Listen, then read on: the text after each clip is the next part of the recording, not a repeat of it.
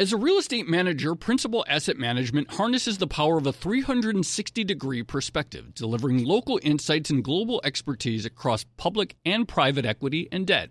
Their teams apply local insights and global perspectives to help identify the most compelling investing opportunities. Principal Asset Management, actively invested. Learn more at principalam.com. Investing involves risk, including possible loss of principal. Principal Asset Management SM is a trade name of Principal Global Investors LLC. Hey there, it's Joe Weisenthal. And Tracy Alloway. And we are the co hosts of the Odd Lots podcast. And we want to tell you about a new podcast here at Bloomberg we're really excited about Money Stuff, the podcast. That's right. Friend of the pod, Matt Levine, is teaming up with our other friend and Bloomberg TV host, Katie Greifeld, to bring the Money Stuff newsletter to life. Every Friday, Matt and Katie will dive into all the Wall Street finance and other things that make Matt's newsletter such a hit. You can listen to Money Stuff the podcast on Apple Podcasts, Spotify, or wherever you get your podcasts.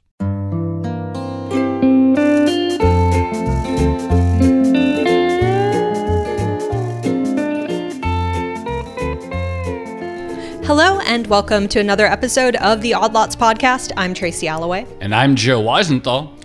Joe, I, I feel like I'm going to jinx things by saying this, but it feels like inflation is maybe starting to come down a little bit. At least it's not accelerating. Yeah. Let's put it that way.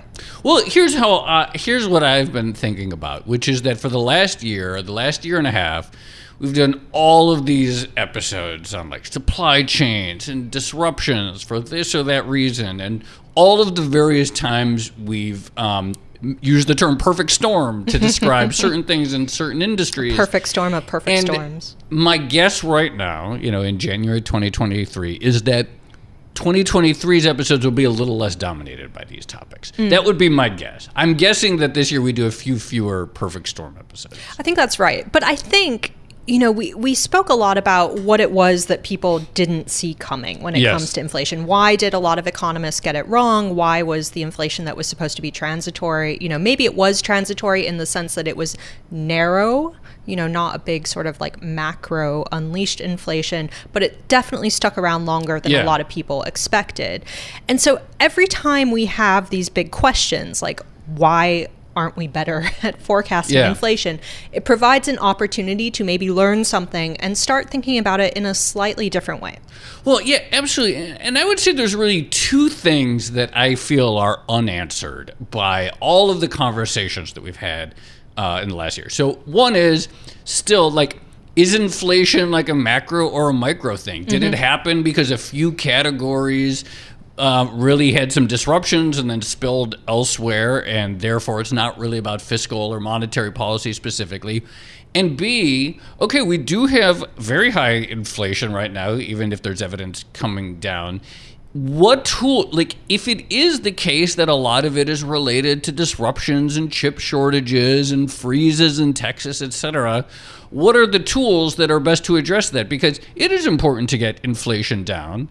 But on the other hand, there's a pretty good argument that if the issue is some sort of disruption at the ports or whatever, that sort of like strict blunt instruments like raising rates, raising rates aren't yeah. necessarily the best uh, approach to dealing with that kind of inflation. Or raising rates won't grow more trees to That's turn right. into lumber and That's things right. like that. Or, or more berths at the ports or anything like that. So I'm so glad you said that because today we are going to be speaking with one of our Odd Lots favorites favorites, and she has just written a new paper, uh, which she says is inspired by some of the conversations that we've had on Odd Lots. But it's also just really interesting because it presents a new sort of third way, yeah, potentially, of thinking about third- inflation not transitory, not persistent, a new, more interesting third option, and that maybe could help us think about ways of accepting yes, inflation is real it is a problem, but that some of these blunt instruments that just treat inflation as a function of there's too much money in the economy, we need there to be less, maybe there are better approaches than just this sort of like blunt monetary approaches to addressing them. Absolutely. So, without further ado, we are going to be speaking today to Isabella Weber. She is, of course, a economics professor over at the University of Massachusetts Amherst, and you might remember her from, from some previous episodes. So, Isabella, thank you so much for coming back on Odd Lots. Thank you so much for having me. It's a pleasure. Thank you. So, the paper is called Inflation in Times of Overlapping Emergencies Systemically Significant Prices from an Input Output Perspective. But I just want to get you to say on camera that this is inspired by Oddlots. it is. I mean, I have been listening to your podcast all through the pandemic. Um, and as you were just saying, obviously, you have been tracing all these um, price shocks that have been rippling through the economy. So, um, this paper is trying to come up with a framework to trace these shocks and ripple effects um, in a somewhat more aggregate and yeah. possibly less fine grained, but maybe a little bit more like formal kind of fashion. I love that. The most self-serving first question we've ever asked on an interview. What is, you know, what it, what is uh, an input-output approach mean? Mm. Because my understanding is that this is actually like a very old idea in economics, but that is some kind of has actually been forgotten is my understanding. And that this sort of like various versions of monetarist thinking, which sort of treat if prices are high, if we want to understand prices, we just look at how much money or how much credit is in the economy, rein that in. And you seem this paper seems to be like going back to like an older tradition in economics. Can you talk a little bit about what this is? Yeah, so as you said, we tend to think about inflation as a macro phenomenon, right? Where it's basically just about the movement of aggregate measures. Whereas what we are trying to do here is to think of um, prices as um, kind of an interconnected network where um, since one sector's output is another sector's input, mm-hmm. Um, and therefore one sector's um, output prices are the cost of another sector, um, you can kind of trace the price movements across the whole production network, which input output tables allow you to do. So these tables basically like register um, the relationships of input and outputs um, across the whole economy. Historically, um, input output uh, tables really had a breakthrough during the wartime, hmm. Um, where the question was um, how can we hit the enemy's um, uh, economy in ways huh. that we kind of like with the minimal number of bombs create the maximal damage wow. to really, um, I mean, undermine um, the enemy economy's ability to even fight a war. I mean, concretely, of course, this is mainly about the German economy. Um, and so, therefore, it really is a method of um, identifying points um, that are of particular systemic significance for the economy as a whole. Back then, the idea was to identify these points of vulnerability to, um, I mean, as I said, uh, create destruction. Um, the idea of our paper is to say if we can identify these points of vulnerabilities, then we can actually um, kind of um, know what, what, the potential sources of um, of uh, these ripple effects that can create um, macro outcomes um, could be. So if some prices matter more than others, we want to know what these prices are. And input output is one method of trying to identify these systemically significant sectors. Uh, so Tracy, my takeaway from that is that in a war, it makes more sense to say bomb an oil refinery than a candy factory. Like it, right? Like if you're thinking well, about, well, what are these sectors that will have the biggest ripple effects across the economy? Then that would be the implication. Well, maybe we should talk about morale in that context. Okay. But no, okay. There, there's another there's another analogy um, that you use in the paper, which is you know if you're trying to identify systemically important sources of inflation and maybe address them before they start actually contributing to price increases. It's kind of like trying to identify systemically important banks and then making hmm. sure that they, you know, hold more regulatory capital or maybe go under preemptive stress tests or things like that.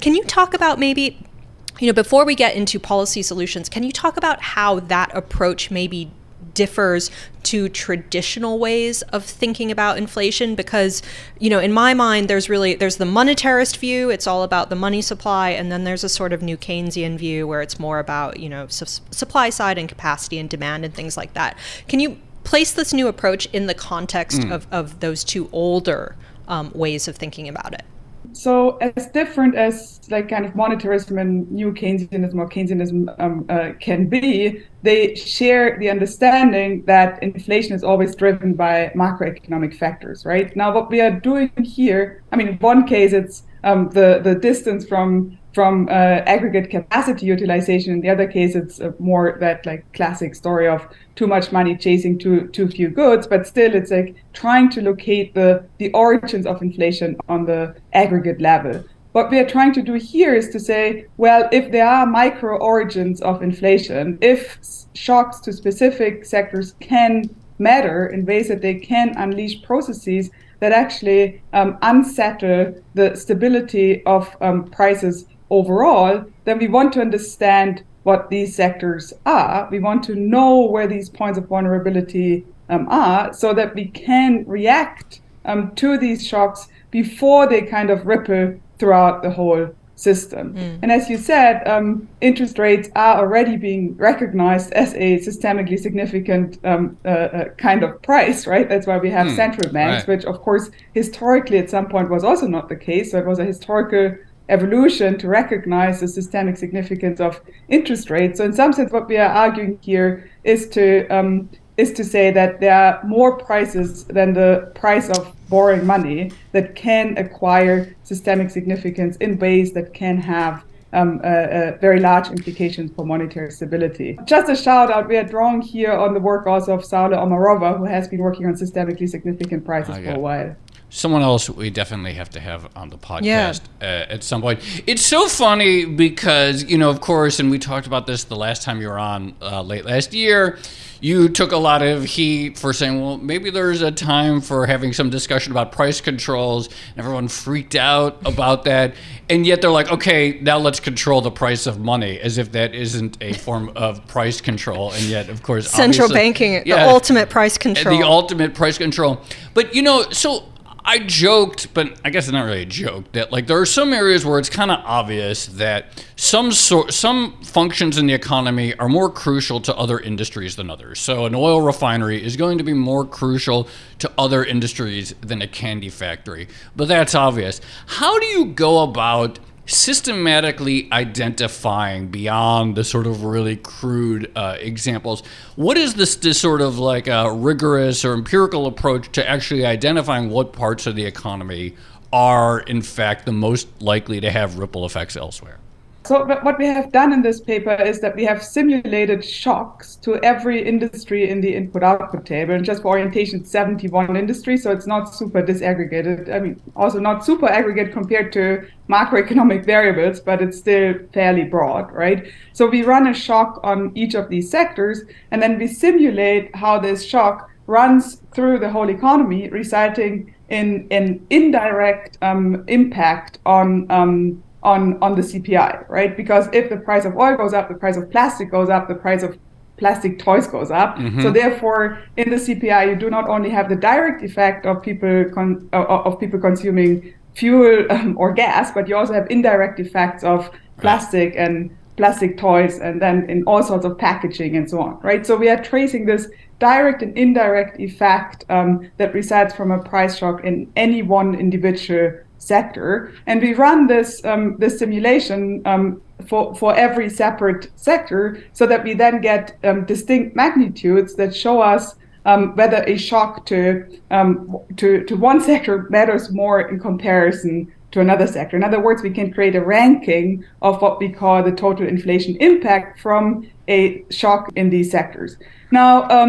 With, with the simulation, we basically have um, three determinants that can render a sector systemically significant. The first determinant is the weight in the CPI, um, and housing is a great example here. Housing is not something that is very upstream and that creates a lot of ripple effects mm. in, in other industries, but it has a very large weight in the CPI, right? So therefore, um, if there is a price change in housing, it has a pretty large impact on um, on the CPI. Um, something like um, like uh, oil and gas um, is actually pretty upstream, but not as upstream as something like wholesale trade um, mm. because of the ways in which the upstreamness measures are constructed. Mm.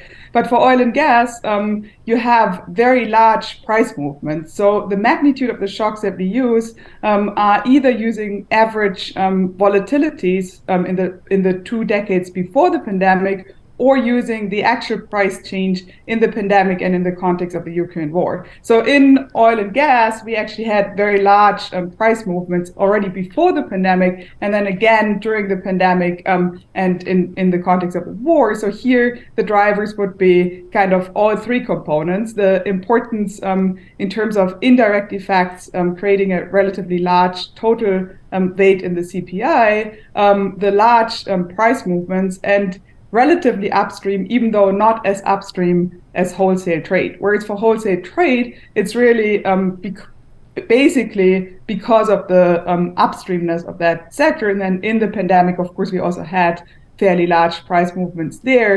Um, but before the pandemic, the price movements in wholesale trade would have been much smaller than in, in something like oil and gas extraction, right? So it's it's these three dimensions that we are capturing in in um, in creating this ranking. So, just on this point, can can I just press you when it comes to identifying the systemically important industries, or I think you call them ubiquitous industries? Like, how do you dis- disaggregate? their weight in the inflation indices versus the extent to which they matter for other prices because i'm sure there will be some people who, who listen to this and say like well obviously energy and you know maybe some consumer goods and things like that have a higher weight in the CPI, and so that's why you're getting these results. If you look at the paper, which I'm not expecting anyone to do, um, we can we can distinguish between a direct and an indirect effect right? So what our direct inflation impact is is just the weight in the CPI, right? This is just giving you this is what the CPI shows us um, uh, uh, is the weight of um, of the change in say petroleum and coal products um, for um, the change in the CPI. Um, but then there's this additional share, um, which we call the indirect effect, which comes from tracing the indirect price um, uh, movements that result um, from this initial shock in, say, petroleum and coal products. Now, of course, we have to make assumptions on how industries um, uh, hand over um, uh, uh, uh, cost increases, right? And we, in the paper, we make two distinct assumptions. One is that it's just a pass through of 100%. So firms just um, have a cost increase and just pass this on to their customers. The second assumption that we make is to say, um, what if firms actually don't just um, pass on the cost, but they actually want to protect their profit margins? Now, if their costs goes up, go up, and they mm. were to increase prices by just the amount of the um, increase in cost, their profit margin would go down, right? So what if um, what if they actually protect their their profit margin, so therefore increase prices by more than the increase in costs? Um, so this then gives us different magnitudes of the total effect, but we find that the rankings are relatively stable, um, independent of, of these different um, assumptions that we are making. And the CPI that we are using here is a synthetic CPI because, of course, we have to break it down to um, these 71 um, industries that we have. Um, so it's it's it's it's not the CPI that you download from the BEA um, if you just look for CPI, but it's a CPI that you get from the BEA if you look into input output tables.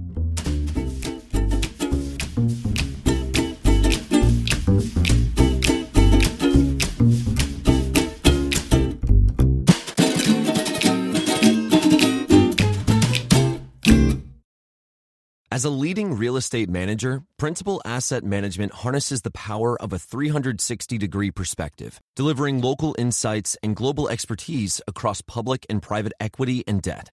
Our experienced teams are uniquely positioned to uncover compelling opportunities in today's market, giving our clients an exclusive advantage. Principal Asset Management actively invested. Learn more at principalam.com.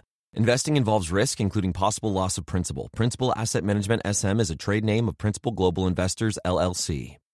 Hey there, it's Joe Weisenthal. And Tracy Alloway. And we are the co hosts of the Odd Lots podcast. And we want to tell you about a new podcast here at Bloomberg we're really excited about Money Stuff, the podcast. That's right. Friend of the pod, Matt Levine, is teaming up with our other friend and Bloomberg TV host, Katie Greifeld, to bring the Money Stuff newsletter to life. Every Friday, Matt and Katie will dive into all the Wall Street finance and other things that make Matt's newsletter such a hit. You can listen to Money Stuff the podcast on Apple Podcasts, Spotify, or wherever you get your podcasts. You know, something I'm interested in, and I don't know if it's something you've specifically looked at, but it sort of reminds me of this. Like, you know, we talk a lot about, or economists have talked a lot in the last year about goods versus services inflation, as if these are like two distinct categories of types of things that people buy that you can draw a bright line and say, okay, goods have gone down, but services still up. But it seems to me that any good that we buy is also implicitly a bundle of services that need to go into the, you know, if I buy a refrigerator, well, there's some sort of service person who helped delivery deliver the furniture. Um, and there are services for, you know, the truck driver, whatever it is does your approach, this sort of input output approach, sort of, um, I, I'm trying to think exactly the way to phrase it, but in your view, does it offer a more useful way of thinking about categories of goods beyond just the sort of what seem to me like these arbitrary distinctions between between the types of things that get bought mm. in the economy? Good question. Yeah, great question. Um, uh, I mean, I would of course say yes. um, okay, um, thank you. Be, thank you for saying that was a great question. Okay, no, no, sorry, keep going. um, to be sure, services are part of the input-output tables, and we actually find that they are pretty upstream because of the effect right. that you just described, right? Because there is like some form of even like small administrative service um, involved in pretty much everything. So if we talk about it, administ- sorry, if we talk about upstream sectors, we tend to think about the physical stuff like oil and gas or yeah. metals or chemicals and so on, right? But what we actually see when we do the analysis that is that some that, that, that some services are very upstream. Now the price movements in services are relatively small on average over time because they're very much um, uh, tied to wages, right? And wages tend to move much less than let's say commodity prices, right? Mm. So therefore, when we run these shocks, the service um, sectors, even though um, they are pretty upstream, end up not being very important for the general movement um, of, of prices in in this model um, because just the, the, the initial shock um, is so small if we model the shock um, uh, based on, on magnitudes of, of past price movements and price movements in the in the in the in the COVID-19 inflation. Now, um, I do think that this kind of does give us a different way of distinguishing um, uh, categories of, of, of, of, sectors, if you want so, um, because the idea here really is to say, okay, we don't care if it's services or if it's um, commodities or if it's processed goods or if it's manufacturing or whatever it might be, but all that we care about is um, the importance of this sector. It's, if you want so, its centrality in relation to um, all other sectors and in relation to um, people's um, um, uh, uh, consumption patterns, right? So what we find then is that the um, sectors that we identify as systemically significant are basically in three groups. So it's like basic necessities, stuff like housing, food, farms that of course produce a lot of um, food utilities um, and of course also energy. Mm. and then basic production inputs stuff like um, uh, the, the fossil fuels that we have already talked about but also chemical products. Um, and then kind of like basic circulation infrastructure. So things like wholesale trade right which is critical for commerce. It's a kind of a basic commercial infrastructure so I, I, do think that this does give us a, a, a different way of kind of um, uh, distinguishing um, uh, the nature of different sectors. So once you've identified these systemically important industries, um, you know these ubiquitous industries for inflation, things like basic necessities, housing, farms, food, and utilities and energy. How does that inform the the policy yeah. response? So the idea here is that because these um, sectors are so important, that um, if there are large um, price movements in these sectors, that ha- this has implications way beyond um, these specific sectors. Um, we should be paying more attention to what is happening in these sectors. So the first um, implication is to say we need more monitoring capacity. Why do we need more monitoring capacity? Because we are living in some sort of a age of overlapping emergencies, right? Where um, we have, of course, a pandemic that is not over. Um, looking, for example, at what's happening in China and how this um, impacts um, global production networks, but also looking at uh, climate change and your great episode on the Mississippi River um, and how this is a kind of just um, uh, uh, making a whole um, uh, sector, in this case, of course, grain, um, and, and, other commodities um, grind to a halt. Um, but we also have these massive geopolitical tensions that can have um, huge implications for the ways in which production is organized globally. So, in other words, uh, uh, it seems very likely, from my perspective, that more shocks will be in the pipeline. Of course, no one wants these shocks, and everybody is hoping that things will be calm and stable. Um, but um, but uh, uh, like from the perspective of the dynamics of overlapping emergencies, even if inflation is now easing, um, it seems like in the next couple of years, these kind of shocks um, are likely to keep um, coming. So if that is the case, you kind of want to have capacity on the side of the state to be able to monitor these sectors that are so important in um, in in ways that allow you to react to these shocks um, before they kind of create these um, huge um, cascading effects um, throughout the whole economy, and you then actually get some sort of um, potentially more generalized kind of inflation. Um, beyond monitoring capacity, of course, not enough to watch. You want to be able to kind of um, step in and stabilize, right? And um, here, then, um, I think the the big shift in in policy thinking that emerges from this paper is that once we go on the sectoral level, we kind of leave the world of um, more or less homogeneous aggregates where we can talk about interest rates up by 1% or down by 1% or 0.5 or 0.75 or whatever. Uh, but it's like pretty one dimensional, right? And pretty right. clear that there's like one dimension that we can measure in very clear ways quantitatively in percentage points, very straightforward. If we now think about the prices of chemicals or um, the stability of the flow of goods in wholesale trade and therefore um, the, the prices attached to wholesale trade or the prices of commodities, we enter the world of qualitative differences, right? We enter the world of the, uh,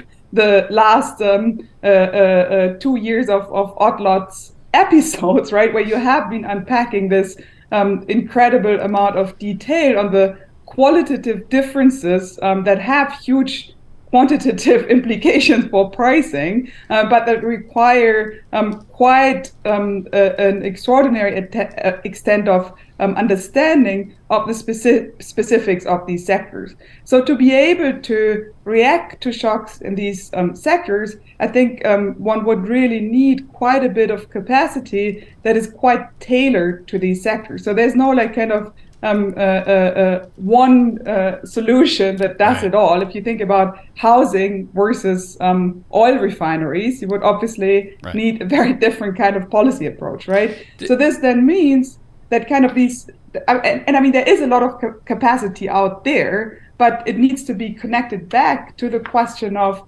macroeconomic and monetary stability. It, it's always so funny to me that there exists a data point on the terminal that the Fed m- monitors called capacity utilization as if there's as if the concept of industrial capacity could ever be homogenized in a single index of like oh here's refining capacity here's apartment capacity here's capacity to make cars like it just like sort of blows my mind that that's like a that that could ever be boiled down to a single number. Let me ask you a random question. Is there a sector or a part of the economy that in your research surprised you hmm. as having uh, more ripple effects across other prices than you might have expected that maybe people I mean oil's obvious, right? We all know that everything needs energy or whatever. But are there sectors that maybe people don't think of that have outsized effects? Generally speaking, I would say that the results are not terribly surprising, which um, might make you say, like, yeah, then why bother modeling it? Um, to which I would answer, well, it is nice to kind of be able to capture these aggregate effects and trace them in a systematic way throughout the economy. One of the sectors that I think is quite interesting is chemical products, like which is just in everything, right? It's like mm. Ubiquitous almost as um, as uh, as fossil fuels um, and um, is incredibly important and apparently is also important not only like from a quantity perspective of composition of production but also from a uh, from a price perspective. So this is one that I personally hadn't hadn't thought about as much. Um, I think wholesale trade kind of came very much to um, to the top of our minds in the pandemic, but our simulations um, for before the pandemic um, also show that um, wholesale trade was already um, pretty important, which um, again is something that I think, like from the pre-COVID mindset, would not have been something that I would necessarily have associated with hmm. thinking about inflation. Wait, sorry, real quick. What do you? What's wholesale trade mean? You said what? What, we, what specifically are you talking about? Yeah, so wholesale trade again, like this is actually one of the points where probably the level of aggregation can become a problem. I mean, generally speaking, it's stuff like logistics, but okay. also wholesale traders. I mean, any kind of company that um, that provide that, that, that basically does wholesale merchandising, right? Okay. Um, which, yeah.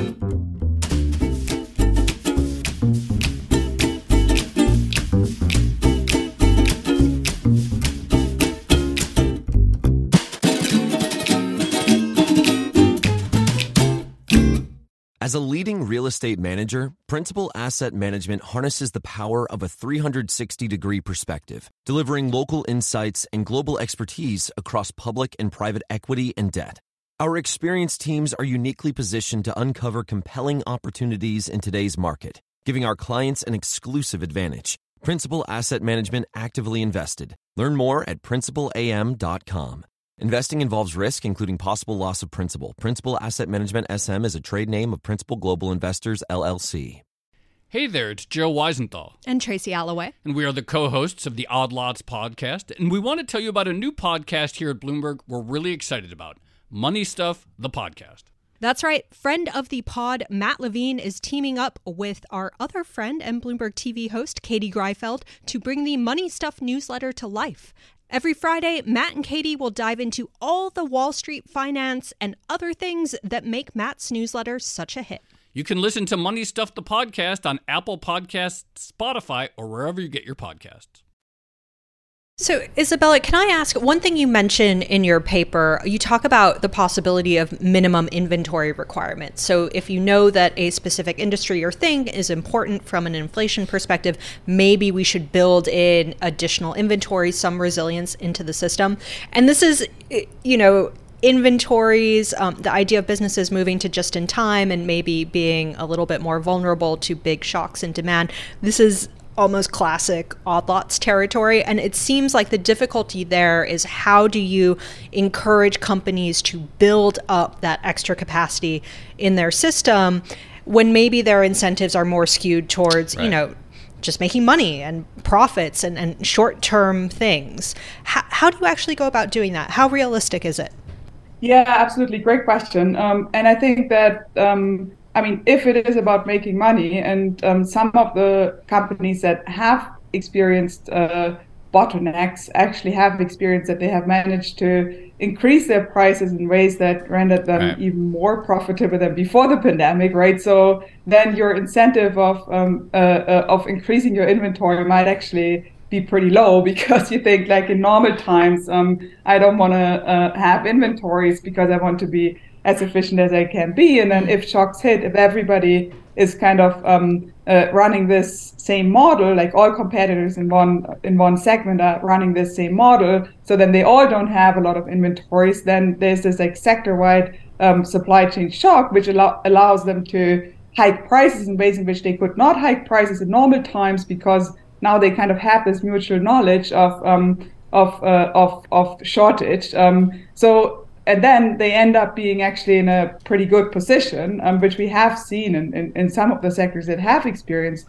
um, extreme um, uh, uh, uh, impacts on, on their supply chains during the pandemic, right? So therefore, we somehow need a way to get out of this. And I think because of what I just um, laid out, it's not clear that companies by themselves would necessarily mm. um, increase their inventories right. in ways um, that, that that sufficiently prevent this um, situation, um, at least not to the extent as it would be like kind of um, socially desirable or desirable from a more like macroeconomic kind of standpoint. How to do it practically, again, like I, I really see this paper as um, providing a framework and kind of starting a conversation. And I think to get to the question of how to do it practically, um, one really has to start um, talking to people who understand inventory right. management in companies rather than me like kind of as the armchair economist coming up with some some sort of um, fix all the inventories of US corporations in one type of approach. We're almost out of time. I have one very short question, but it, you know, we did an episode recently, and it was pointed out by one of our guests that the way a lot of economists think is that if the price of gas goes down, for example, that doesn't improve inflation because the sort of general equilibrium, well, that's more money in people's pockets, and they're just going to spend more on haircuts now, or they're just going to spend more on cars. Why? there's a that, limit to how many haircuts. yeah, right. Get. Or maybe they'll spend more on going out to eat. Okay, so uh, and then it doesn't really get us anywhere. Like, what do you say? I'm just curious your response to that. That's like, okay, you target a sector, great. You target energy, great, but then everything's cheaper. People have more money and they spend elsewhere, and you don't get anywhere.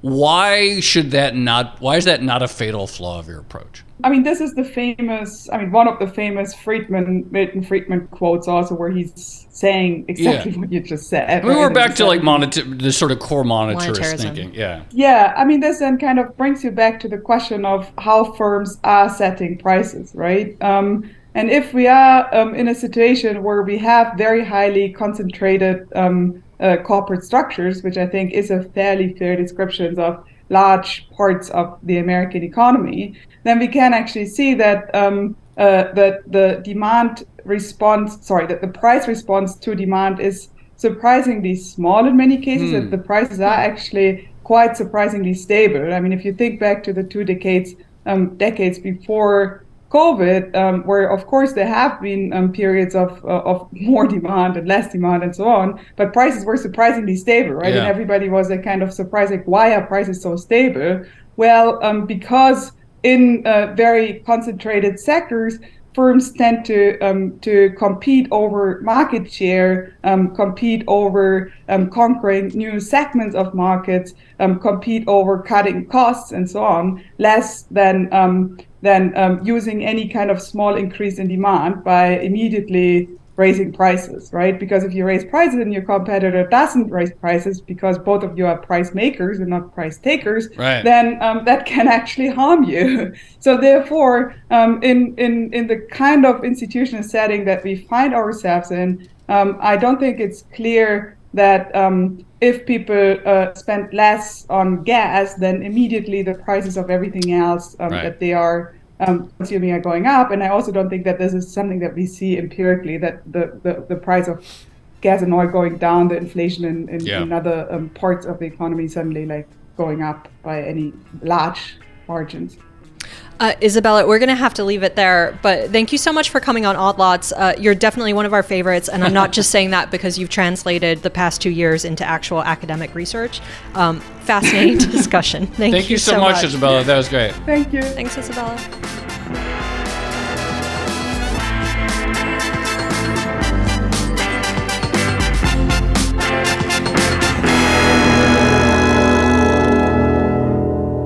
That conversation was great. Um, and the paper is definitely worth a read, although I know Isabella said she didn't think anyone was actually going to read it. One thing I was thinking is it does kind of go back to remember some of the conversations we had with Stephanie Kelton mm-hmm. on modern yeah. monetary theory. And, you know, her solution was, well, we need instead of reducing spending like maybe yeah. we identify where the bottlenecks are happening and we increase capacity or try to increase capacity and my criticism of that was it's difficult to do it in real time but i think studies like this maybe yeah. go some way towards identifying where to look right i think this use of input output mm. tables mm. and as uh, isabella said is actually a very old thing that you never hear mainstream economists talk about. I you know, yeah, is could be is like very useful idea and like okay, it's like difficult. Sure, it's a lot more difficult to like identify critical sectors than it is to just raise rates when CPI comes in higher than expected.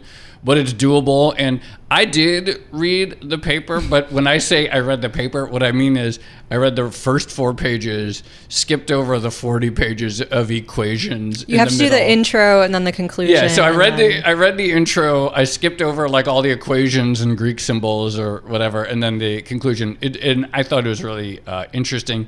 And I think like I suspect, and maybe as a result of all this, the pandemic and everything, there might be renewed interest yeah. in this sort of like pretty rigorous approach to identifying critical sectors and how they distribute prices across the economy. Exactly this. I would be really disappointed if we came out of the past two or three years without a sort of like new way of thinking about inflation, or at least maybe an additional dimension. Yeah.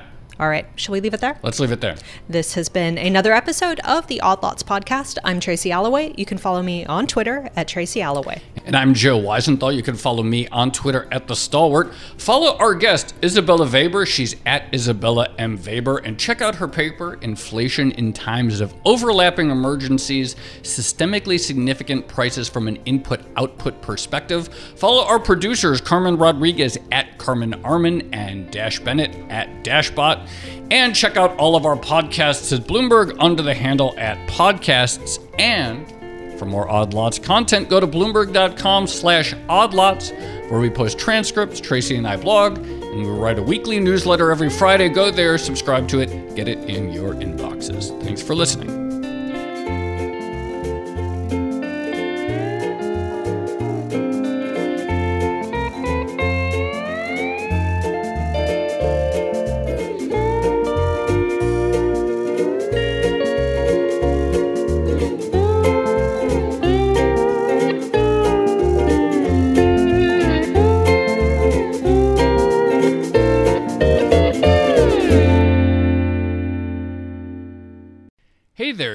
Weisenthal. And Tracy Alloway. And we are the co hosts of the Odd Lots podcast. And we want to tell you about a new podcast here at Bloomberg we're really excited about Money Stuff, the podcast. That's right. Friend of the pod, Matt Levine, is teaming up with our other friend and Bloomberg TV host, Katie Greifeld, to bring the Money Stuff newsletter to life. Every Friday, Matt and Katie will dive into all the Wall Street finance and other things that make Matt's newsletter such a hit. You can listen to Money Stuff the podcast on Apple Podcasts, Spotify, or wherever you get your podcasts.